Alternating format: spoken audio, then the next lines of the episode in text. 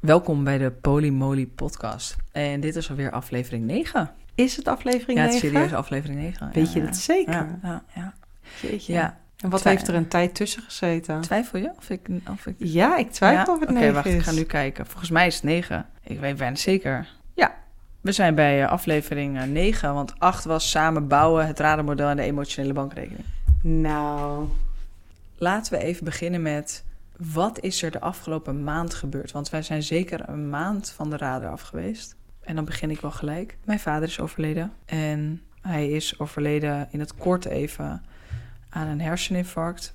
Hij ging voor een rugoperatie, is daar goed van hersteld. En eh, kreeg twee keer een TIA en vervolgens een eh, beroerte, complete afsluiting. En eh, is binnen vier dagen gekomen te overlijden. Dus dat is wel voor mij heel wat te verwerken geweest. Voor jou zelfs ook. Want jij was best wel, jij mocht mijn vader heel graag. En ik was best wel close met mijn vader. Dus dat is heel pijnlijk. En dat is nog steeds een soort gapend gat waarvan ik niet weet wat ik ermee aan moet. Dus daar zijn we heel druk mee geweest. ja. En buiten het feit dat ik ook verdriet ervaar van het verlies van je vader, ervaar ik heel erg veel verdriet om jou zo te zien door Mhm. zo'n diep dal. En inderdaad het gapende gat waar je het over hebt. De liefde van je leven die zo'n pijn heeft, is gewoon onmenselijk.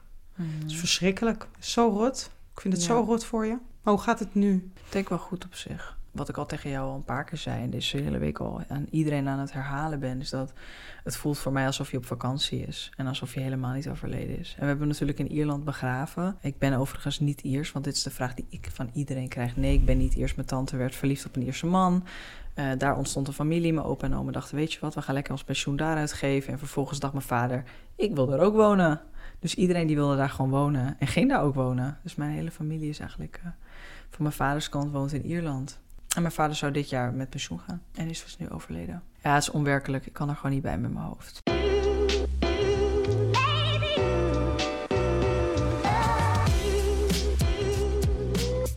Maar ehm, als we dan heel even teruggaan naar dat stukje poly zijn, waar deze podcast natuurlijk over gaat. Wat ik wel heel interessant vond, is dat ik, ik ben nog dichter naar jou toegegroeid en jij dichter naar mij toegegroeid. En we hebben iets best wel heel heftigs meegemaakt, want we hebben hele moeilijke beslissingen moeten maken. En jij was er. En jij was er stipt voor mij, continu, non-stop. Eh, maar los van jou heb ik ook wel steun gevoeld van het feit dat ik met eh, een Kelly aan het daten ben of een Laura. En mm, die heel lief voor me zijn. En dat, eh, dat was wel een nieuwe ervaring, want ik ben wel van jou, weet ik wel, dat je, ik weet dat je daar bent. Ja, ineens zijn er nog twee mensen die ook zoiets hebben van, hallo, ik ben er ook. Weet je wel, dat is wel een bijzondere ervaring. En tijdens deze periode van rouw vroegen Anouska en Sophie eigenlijk... hoe is dit nu ehm, tijdens deze periode ook met jullie polyavontuur? Hoe gaat dat in zijn werking? En jij geeft eigenlijk aan van... Nee, ik voel me super gesupport door jou... maar ik voel me ook gesupport door de mensen met wie ik date. Ik heb het gevoel alsof er nog meer mensen zijn inderdaad die eigenlijk die soort van liefde voor mij hebben. Eh, liefde in de zin van, oh, ik vind Louis, leuk en ik, moet, ik heb ook een rol hierin of zo. Veel, Ja. Heel anders dan een vriendschap weer of zo. Ja. Ik- dus daar voelde ik wel een verschil in.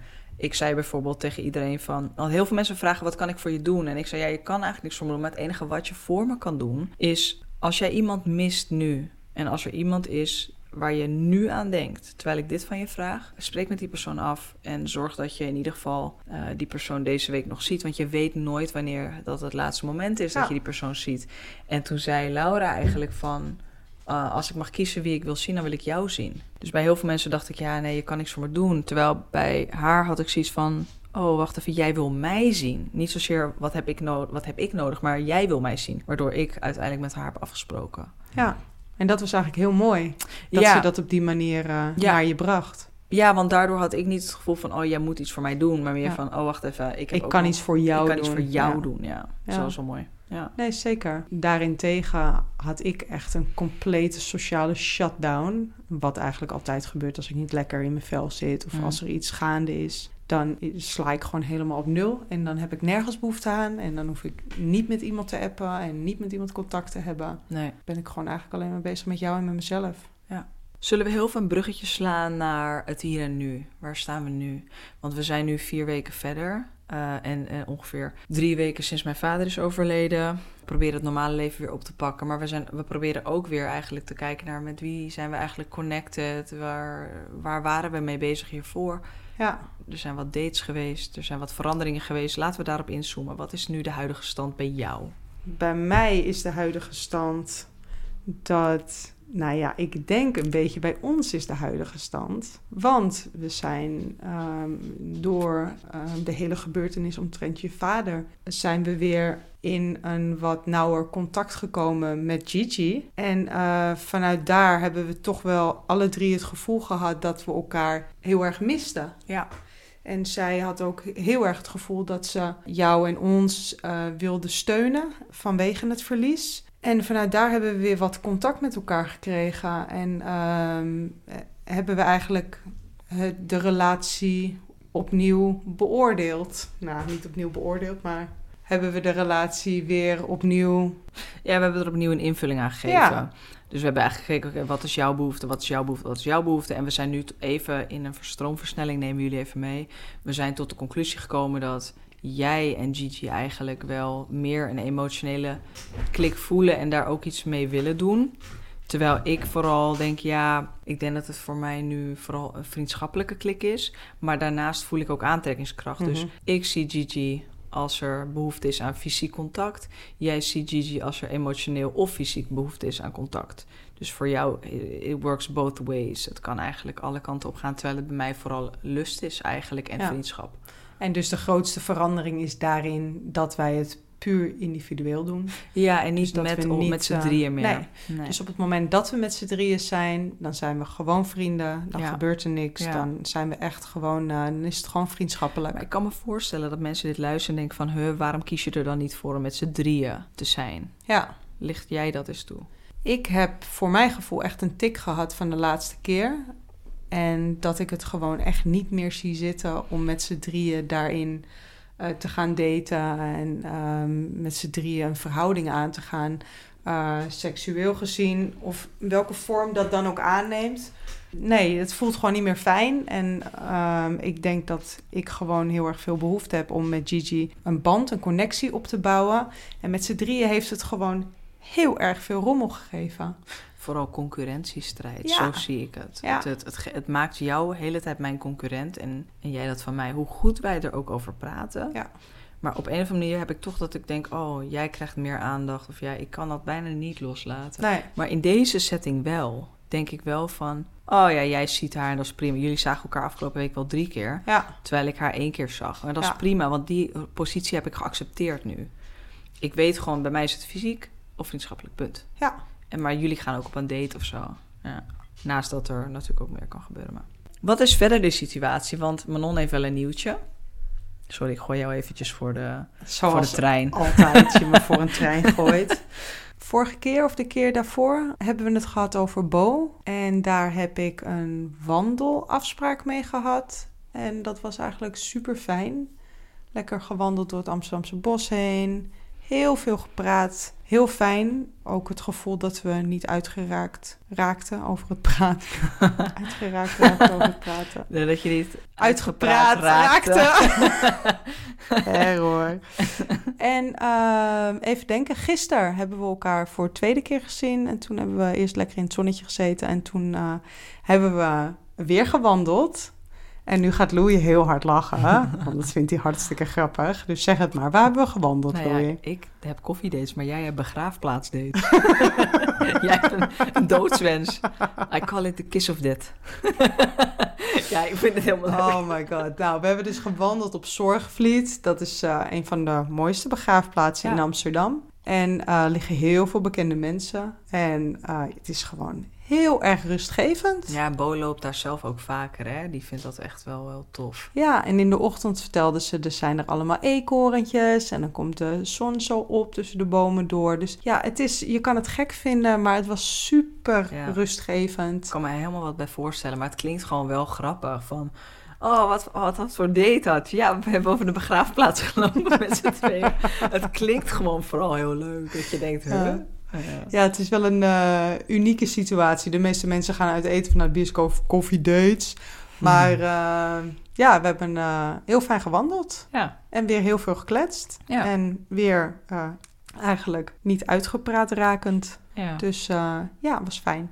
Ja, hoe voel jij je er nu over, zeg maar, in verhouding tot mij? Want dit is de eerste keer dat jij eigenlijk met iemand tussen haakjes date. Kijk, jullie hebben het nog niet zo uitgesproken, maar het is natuurlijk wel, je bent, je bent wel aan het kijken waar kan het heen gaan. Dat kan vriendschappelijk zijn, dat kan ook meer zijn, maar je bent wel iets anders aan het doen of zo. Hoe kijk je er tegenaan? Ten opzichte van jou? Ja. Ten opzichte van jou? Ja, ik, sorry hoor, ik denk alleen maar, ik sta echt duizend nul achter. Dus uh, ik heb een inhaalslag te halen. dus uh, ik, ik heb er geen, uh, geen speciaal gevoel bij. Nee, nee. nee. Ja, ik kan me nog wel eens een soort vreemdgaande voelen. Ook al weet ik dat jij er oké okay mee bent. En ook al weet ik dat, er, dat dit is wat wij hebben afgesproken. Gaat mijn hoofd toch de hele tijd naar dat, mon, non, naar dat, naar dat monogamie. Van, oh ja, dit hoort niet. Ik hoor dit niet eens te willen. Snap je? Dus dat, maar daar heb jij dus geen last van. Daar heb ik een, geen last van. Natuur, ja, dat ja. lijkt het wel op inderdaad. maar nu ook omdat het nog niet... Hoor je mij? Nog niet. Ja. Omdat het niet fysiek is, ja. uh, voelt het niet zo. Ja. En ik denk ook um, dat ik dat meer ervaar op het moment dat wij erover praten. Dus Oh, op het ja. moment dat jij mij vraag gaat stellen, dan, dan ga ik ook een beetje eh, stotteren en een beetje... Ja. Dan word ik een beetje awkward van. En dan heb ik het gevoel dat ik wat Ja. fout doe. Maar dat, dat zijn patronen vanuit vroeger. Dat als ik aangaf aan mijn partner... zo, wat een knappe vrouw... dan kreeg ik meteen op mijn falie dat ik dat niet mocht zeggen. ja, precies. Dan kunnen we denk ik wel door naar mijn dates. Ja, Ja, Laura is nog steeds in de picture. Daar is nog steeds niks gebeurd. Laura is dus de persoon die een vriend heeft en al lang samen is, maar eigenlijk een monogame relatie heeft. La la la la la. Ja, en dat, dat blijft een hele lastige situatie waar ik dus nu nog tot op heden niks mee gedaan heb. Eh, maar, wat je wel heel graag zou willen. Maar wat ik wel heel graag zou willen. Maar ik, nou ja, ik blijf het wel lastig vinden dat daar niet echt een. Ja, dat die partner daar niet mee instemt. Dat blijft me wel ergens wat doen nog steeds. Maar goed, daar wil ik het verder niet over hebben. Dit is wat het is. Ik weet ook niet of ik er verder mee ga. Ik ga het zien. Verder spreek ik natuurlijk af met Kelly af en toe. Dat was heel fijn. En ben ik ook bij Kelly thuis geweest eventjes. En ben nog heel erg aan het onderzoeken wat dat is dan. Uh, heb het ook met Kelly besproken. Van ja, hoe zie jij dit? En Kelly zegt eigenlijk, ja, ik vind jou gewoon super aantrekkelijk. Uh, maar op de eerste plaats ben je ook een vriend. En we moeten gewoon even kijken waar dit naartoe gaat. We gaan het wel gewoon uitvinden. En ik ben niet gewend, denk ik, dat dingen zo op een rustig tempo kunnen gaan. En dat het oké okay is. Ik denk dan, oh ja, jij zal wel uitgekeken raken op mij. Um, dus ik, ik denk dat ik van nature wat sneller wil. Dat ik wil weten waar ik aan toe ben. Ik wil die bevestiging hebben. Mag ik daar een vraag over stellen? Ja. Indirect krijg je superveel bevestiging doordat ze zegt: Yo, ik vind je aantrekkelijk. Ja. In de eerste instantie is het Ja. wel vriendschap, maar ik wil echt wel kijken waar het heen gaat. Dus je hebt eigenlijk je bevestiging. Ja, klopt. Alleen dan zit er weer zes weken tussen. Omdat ik dus naar Iran ben geweest ben. En omdat mijn vader overlezen. En, en, en, en laat ze super lieve berichtjes achter. Maar soms gebeurt het ook wel eens dat ze dingen zegt als... eh, hey, vriend of zo. Ik weet, ik weet niet, ze zegt bepaalde dingen waardoor ik denk... Is dit vriendschappelijk? Of...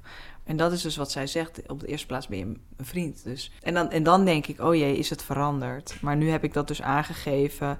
En toen gaf ze eigenlijk aan van supergoed dat je het aangeeft. En het is iets voor mij om mee te nemen. Dus, uh, en ik zei ook van, ik denk dat ik gewoon af en toe heel even mondeling bevestiging van jou nodig heb. Mm. Dat het meer is dan vriendschap. En dat jij wel geïnteresseerd in mij bent. En ik, ik moet denk ik ook wennen aan haar uh, individualistische karakter. Kijk, van jou ben ik heel erg gewend dat je gewoon echt aan mij hangt, zeg maar, als een soort koala-beertje en heerlijk en I love it. Uh, Kelly is iemand die heel erg op avontuur gaat en lekker gewoon de eigen ding doet en gewoon heel, heel erg onafhankelijk is. En dat ben ik niet gewend. Waardoor ik denk, oh, je hebt geen interesse in mij. Maar daar zou ik wat van kunnen leren. En dan hebben we natuurlijk nog Gigi, met wie, uh, ja, het ook weer een beetje opgerakeld is. Dus dat is denk ik, dit is de, dit is de update, zeg maar, in ons polyleven. Dus ik denk dat we, ja, voor een eerste aflevering hebben we zoveel om te bespreken. Dat ik denk, weet je wat, we gaan lekker door naar de vragen nu. Ja. En de rest komt wel. Wat denk jij? Ja, ik zat alleen te denken, heb je nog de behoefte om bepaalde struggles waar we de afgelopen eh, twee weken tegenaan zijn gelopen, om die te bespreken? Want ik weet nog Ja. wel vanuit mezelf bijvoorbeeld dat ik het na de periode dat we in Ierland zijn geweest, kwam weer in Nederland, toen, ja, toen werd het weer wat rustiger in ons leven en dan pak je weer je werk op en je pakt weer je polyavontuur actiever op. Maar de periode daarvoor waren we waren echt 24/7 bij elkaar. We waren echt helemaal ja, samen Ja. eh, gingen we eh, de periode van rouw Ja. gingen we aan. En uh, op het moment dat jij eigenlijk aangaf van ja, ik heb wel even behoefte. Ik bedoel, ik kon je helemaal loslaten, want ik vond ook dat je het verdiende om er even uit te gaan. Maar het was wel weer even, oh ja, fuck. We zitten natuurlijk wel hierin. En ik moet je weer even los gaan laten. Ja. En dat was wel weer eventjes... Uh... Ik denk dat jij en ik supergoed de zaakjes monogaam kunnen zijn. Omdat wij zo op elkaar ingesteld zijn en zo... Wij zijn zo'n goede match dat ik zou bij wijze van mijn hele leven lang op jou kunnen teren, om het maar zo te zeggen. Ik weet dat er altijd in mijn achterhoofd is van... Ah, ik ben ook wel geprikkeld, ik vind het ook wel leuk... een beetje seks met die, een beetje seks Ik hou daarvan. Ehm, maar ik zou het heel goed kunnen met jou. Dus drie weken helemaal in elkaar opgaan... in dat verdriet opgaan en, en, en uh, samen zijn... dat bevestigt voor mij alleen maar weer... dat ik gewoon heel erg bij jou hoor en jij bij mij hoort... en dat het, dit klopt, dit hoort zo. En in, in die periode hebben we ook geen gezeik... En op het, want we worden niet getriggerd, dat is het. Wij zijn zo op elkaar op, uh, in elkaar opgespeeld, wij worden niet getriggerd. En op het moment dat een Gigi weer om de hoek komt kijken of een, een, een Bo of wat dan ook, ja, dan worden we getriggerd. Want daar zit die onzekerheid en daar zit pijn en daar zit uh, jeugdtrauma soms ook. Van het uh, getriggerd om maar even wat voor mij te noemen. Ik uh, voel me heel vaak niet gezien en heel vaak niet gehoord. Uh, terwijl dat niks met jou te maken heeft. Maar jij hoeft maar iets te doen en dat, je triggert daar een oud trauma. Terwijl als wij met z'n tweeën zijn, hebben we dat niet. Nee, klopt. Dus ja, er, er zijn een aantal situaties geweest vanaf het moment dat wij terugkwamen en we weer dat avontuur aangingen en dat weer oppakten. Ja, dan komt dat ook weer naar voren. Kun je een voorbeeld noemen waar jij moeilijk hebt gehad? Nou, ik vond dat van gisteren wel heel kenmerkend. Jij ging met Bo op date. Ik noem het even op date. Ik weet niet of jij het zelf ook zo wil noemen, maar ik noem het even op date. Nou, we hadden al die ochtend een beetje een, beetje een worstelingetje, een dingetje. Ik weet niet eens meer waarover. Uiteindelijk zei ik, nou, weet je, ik ga wat eten voor jou maken. Dan ga je gewoon lekker daarheen. En toen dacht ik, vanuit mijn ja-lief gevoel en dus ook vanuit mijn autistische zijn. Dit is wat ik bij andere stellen gezien heb die heel goed en al heel lang poly zijn. Die gaan dan ook heel lief voor hun metamors zijn. En een metamors eigenlijk, dus de persoon waar Manon mee date, is mijn metamor. soort van mijn mijn partner waar ik geen seksuele band mee heb, om maar zo te zeggen. En dan zie ik dat bij anderen en denk ik, oh ja, dat, dat zou ik ook willen. Ik wil zo in mijn ja-lief gevoel komen dat ik thee ben gaan zetten voor jou, maar ook voor Bo. En eigenlijk is mijn intentie om jou heel erg te steunen en te laten zien van... hé, hey, ik sta hier achter. Ik ken Bo natuurlijk ook gewoon al twaalf jaar of zo. Wel via Instagram, en wel ook een paar keer in het echt gezien. Ja, jij kent Bo nu al beter dan dat ik Bo ken, om maar even zo te zeggen. Maar ik voel me wel connected met Bo. Dus ik dacht, nou, ik zet een lekker kopje thee voor jullie. En dat kan jij dan meenemen. En dat is mijn soort van mijn offer van hier, hier is mijn, mijn witte vlag. Hier is mijn, uh, mijn, mijn uh, ik keur dit goed en ik sta helemaal hierachter. En jij zegt gewoon nee, ik wil het niet. En ik voel me zo afgewezen en ik voel me zo klein. Ja. En ik zei dan nee, neem maar gewoon mee. En jij zo nee, ik wil het niet. toen liet je het ook nog eens vallen, waardoor het leek alsof je het gewoon op de grond smeet. maar eh, ja, ik voelde me zo klein en zo. Ik voelde me echt als een kind wat een koekje aan wil geven en een volwassene die dat gewoon afwijst of zo. En op dat moment heb ik niet zozeer heel erg door dat ik echt gekwetst ben in mijn kind zijn bijna. Dus ik loop weg, ik ga onder de dekens liggen, ik wil gewoon huilen. Ik voel me zo afgewezen. Ja. En dat is, dat is ook een jeugdtrauma. Dat is ook niet goed genoeg zijn. Dat is een, een angst om afgewezen te worden. En dan gebeurt dat ook, word afgewezen. Terwijl ik het zo lief bedoel. Ja. En jij bedoelt het helemaal niet slecht, maar jij wil gewoon die, ja, dat voor jezelf houden. Ik heb het natuurlijk, ten eerste heb ik het natuurlijk niet slim aangepakt met mijn reactie. Want ik word natuurlijk ook getriggerd. Hmm. Omdat ik gepamperd word en je bemoeit me met mijn leven. En ik, uh, ik bedoel, vanuit mijn kind zijn, daar ben ik altijd de jongste geweest. En heb ik werd altijd voor jou gezorgd. Er werd altijd voor mij gezorgd. En ik, ben, ik word voor mijn gevoel nog steeds klein gehouden. En ik wil daar gewoon uitbreken. Dus uh, laat mij mijn ding, laat en mij mijn keuzes maken. Ik ben de oudste van de kinderen, dus ja. ik wil zorgen voor. Ja. Dus wij zijn heel contra daarin. Ja. Dus daarin had ik eigenlijk de volwassene moeten zijn en even moeten schaken van... Oh, dankjewel liefie, echt super lief, want het is absurd lief dat je zo begaan en meedenkt. Je had het weerbericht niet gezien, want het was gisteren volgens mij wel 20 graden buiten. Dan gaan we een beetje thee meegeven, maar dat zeiden. Um, maar wel super lief. En daarna had ik gewoon op een rustig toon, toon kunnen zeggen: Maar schatje, ik wil het niet. Ik, ik, ik, heb geen zin om het te tillen. Ik voel me er op een of andere manier ongemakkelijk bij. Eh, nou ja, en daarbovenop, laat mij zelf mijn keuzes maken. Misschien Ja. wilde ik wel een koffie gaan halen daar al. Je bepaalt op dat moment hoe ik moet handelen of hoe ik wegga. En dat vind ik lastig. Mhm. Ja. En daar moeten we ook regels over, eh, of regels. Nou ja, in- misschien wel gewoon even Omgangsvorm. omgangsvormen daarin. In hoeverre eh, kan ik jou iets meegeven Ja. met beste intenties? I know. Maar, en, en vanuit, en ik denk dat ik dat ergens soms ook nodig heb om me veilig te voelen in deze situatie. Ehm, ja, moet ik jou wel thee meegeven? Moet ik gewoon lekker laten? Moet ik je Ja. veel losser laten en denken, weet je wat, Manon gaat zelf maar lekker uitzoeken met een fucking kut thee.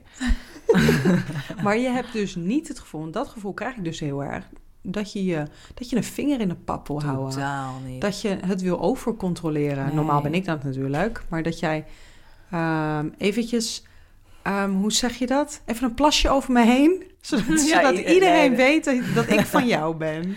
Nee, totaal niet. Nee. Ik heb, ik heb gewoon zoiets. Voor mij is het heel belangrijk. En ik denk dat ik dat soms een beetje bij jou mis. Dat ik denk van. ehm, ik wil laten zien aan jou dat ik je support. En dat ik je steun. En dat ik wil dat jij je op je gemak voelt. En dat doe ik door te laten zien van... Hier heb je twee koppen thee. Ik hoop dat je het naar je zin hebt.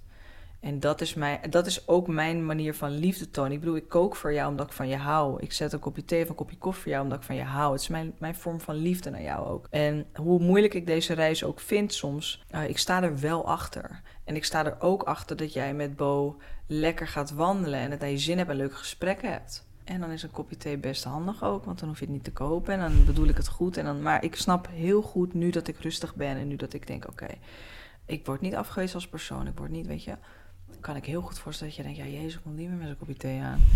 Zo met een beetje kut thee. Weet je wel? Maar ik hou zoveel van jou. Ik heb het zo goed bedoeld. Weet En ik ik, weet het, het was echt niet slecht bedoeld. Maar ik snap wel dat jij denkt, "Pff, rot op. Ik hoop gewoon dat je het naar je zin hebt. En ik hoop gewoon dat je blij bent. En ik hoop dat Bo blij is. Eh, en dat zij het leuk heeft met jou. Kan niet anders. Ja.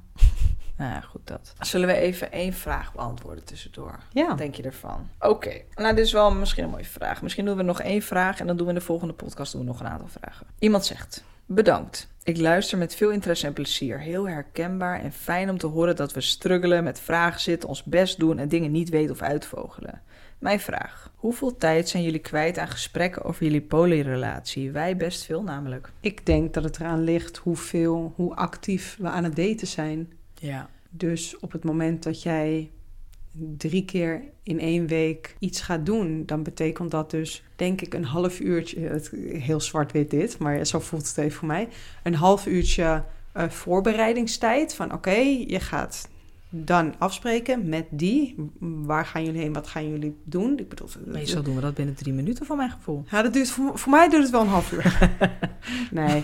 Eh, welke regels zijn er? Ja. Zijn er aanpassingen in de regels? Hoe voel je je erbij? Nou, oké, dan 15 minuten dan. Ik dacht, ik neem het Ja. ruim, aangezien jij altijd te laat Ja. komt. ja. Zie je me zo aan te kijken? Pardon? Jij komt In, altijd. ik wil net zeggen, ik kom echt altijd op tijd. Dat zeg je in de vorige podcast nog. Ja, drie minuten voor elf komt Louis altijd binnen. Thuis, ja. Maar als je weggaat... Ja, dan kom ik wat te laat, ja. nou, die, die kreeg ik laatst nog naar mijn hoofd van een van eh, mijn dates. Maar goed, maakt niet uit. Je bent altijd te laat. Maar goed, ehm, Eh, en op het moment eh, dat we terugkomen, dan is er meestal wel soms wel... dat we terugkomen van een date. Ja, dus Mm. misschien niet in de avond zelf, want dan heb ik niet zo heel veel behoefte om Mhm. erover te praten. Wel van oké, ik heb een interne struggle. Het voelt even onrustig, onveilig. Hou me alsjeblieft gewoon vast, want dat gaat nu tegenwoordig, Ja. Vind ik heel erg goed. Zodat ik wel de lichamelijke contact. Kussen nog even niet. Kusjes komen pas de volgende dag Ja, op mijn mond. Maar je mag me wel vasthouden. Ja. En dan kan er echt, dan kunnen we er echt wel twee, drie uur zoet mee zijn met onze gesprekken. ja. En als het escaleert, Ja. dan kan het soms wel eens eh, een hele dag duren. Ja, dan zijn we de hele dag aan het kibbelen met z'n tweeën. En proberen we een manier te vinden hoe we rustig kunnen blijven, maar toch het gesprek kunnen voeren. En dan gaat het echt met pieken en dalen. Maar ik denk dat we. Stel je, gaat, je neemt ook die gesprekken die dus heel moeilijk zijn, die lang duren. En je legt alles op een gemiddelde, denk ik dat wij een uur per dag kwijt zijn. Ja. Denk ik. Denk ik ook. En in het begin Gemiddeld. veel meer. Ja. Want in het begin waren we natuurlijk heel erg actief met Gigi bezig. Jezus, ja. En eh, elk wisse wasje moest besproken worden. ja, en tot in het diepste uitge... Jeetje mensen, wat hebben wij Ja. veel gepraat toen met elkaar. Ja, we praten al veel, maar door dit praten we nog meer. Ja, Je moet wel, je kan niet anders, je moet praten. ja. En dat kan best wel heel lastig zijn. Het kan ook heel vermoeiend voelen. Dat ik soms wel denk, jezus, ik ben het praten gewoon helemaal beu. Ik heb geen zin meer. En soms geven we ook wel eens aan, oké, het voelt nu, ik voel me nu gefrustreerd raken vanwege Mm. het vele praten. En we Mhm. komen eigenlijk niet tot een conclusie of tot een eindoordeel of weet ik veel wat. eh, dat we zeggen, kunnen we dit alsjeblieft morgenochtend weer oppakken? En dan heb je ook weer een nacht geslapen, dan ben je ook weer wat rustiger. Want soms werkt het op dat moment ook gewoon niet om er verder over te praten. Nee, klopt. Dan werk je zelf alleen maar dieper in de nesten. Ja. Mhm. En dan worden alle ou- oude koeien uit de sloot gehaald. Ja, ja, dus ik, nou ja, we zijn best wel best veel tijd kwijt, ja. En het gaat zeker niet altijd, zeg maar, soepel. Nee, het voelt alsof ik twee fulltime banen heb. Zullen we nog één vraag doen? En dan doen we de, de volgende vraag in een eh, nieuwe podcast. Ja. Delen jullie alle details met elkaar van het contact dat je hebt na een date met een ander? Als in appgesprekken, et cetera. Of mag je ook bepaalde gevoelens, verlangers en of emoties van jezelf... en diegene met wie je dus de date had voor jezelf houden? Nou, ik heb daar wel direct een antwoord op eigenlijk. Ik ook. Nou, vertel jij maar eerst dan. Ja, nee. We delen eigenlijk eh, praktisch niks eh, over appgesprekken in ieder geval niet. Nee. Over wat er eh, exact is besproken tijdens een date. Mhm. Eh, het is jouw privacy. Ja, maar in het begin deden we dat wel. Dus in het begin, wat jij besprak met Gigi, wist ik. En andersom. Er waren geen geheimen. En het was ook van, als je het wil lezen, mag je het lezen. En er was eigenlijk totaal geen privacy. Met het idee in je hoofd van, dan ben ik open, dan ben ik transparant. En dat creëert veiligheid. Alleen wat het vervolgens doet, is dat het geen veiligheid creëert. Omdat je soms dingen leest die niet eens zozeer heel slecht bedoeld zijn. Maar je gaat daar weer een verhaaltje van maken in je eigen hoofd. Dus soms is het juist beter om te zeggen van weet je wat, ik neem hier afstand van. En op een gegeven moment hebben wij natuurlijk gelezen, of tenminste ik had dat boek gelezen van de Integere Slet. En daarin stond een heel klein stukje over dat je als partner ook recht hebt op je privacy. En dat, eh, toen ik dat las, dacht ik, ja, this makes sense.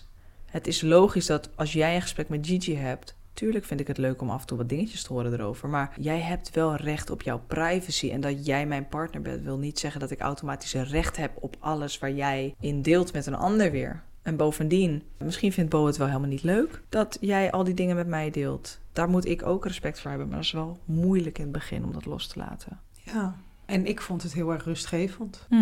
Ja. En het is natuurlijk wel zo dat op het moment, want er stond ook iets in volgens mij in die vraag over gevoelens. Ja, gevoelens en verlangens. Ja, ik denk wel dat het belangrijk is. We hebben natuurlijk bepaalde regels op dit moment. Mhm. Ehm, op het moment dat de gevoelens worden vergroot. Dus dat ik bijvoorbeeld zeg: Oké, ik vind Bo zie ik niet alleen meer vriendschappelijk, maar Mhm. daar zou ik mee willen ontdekken. Mhm.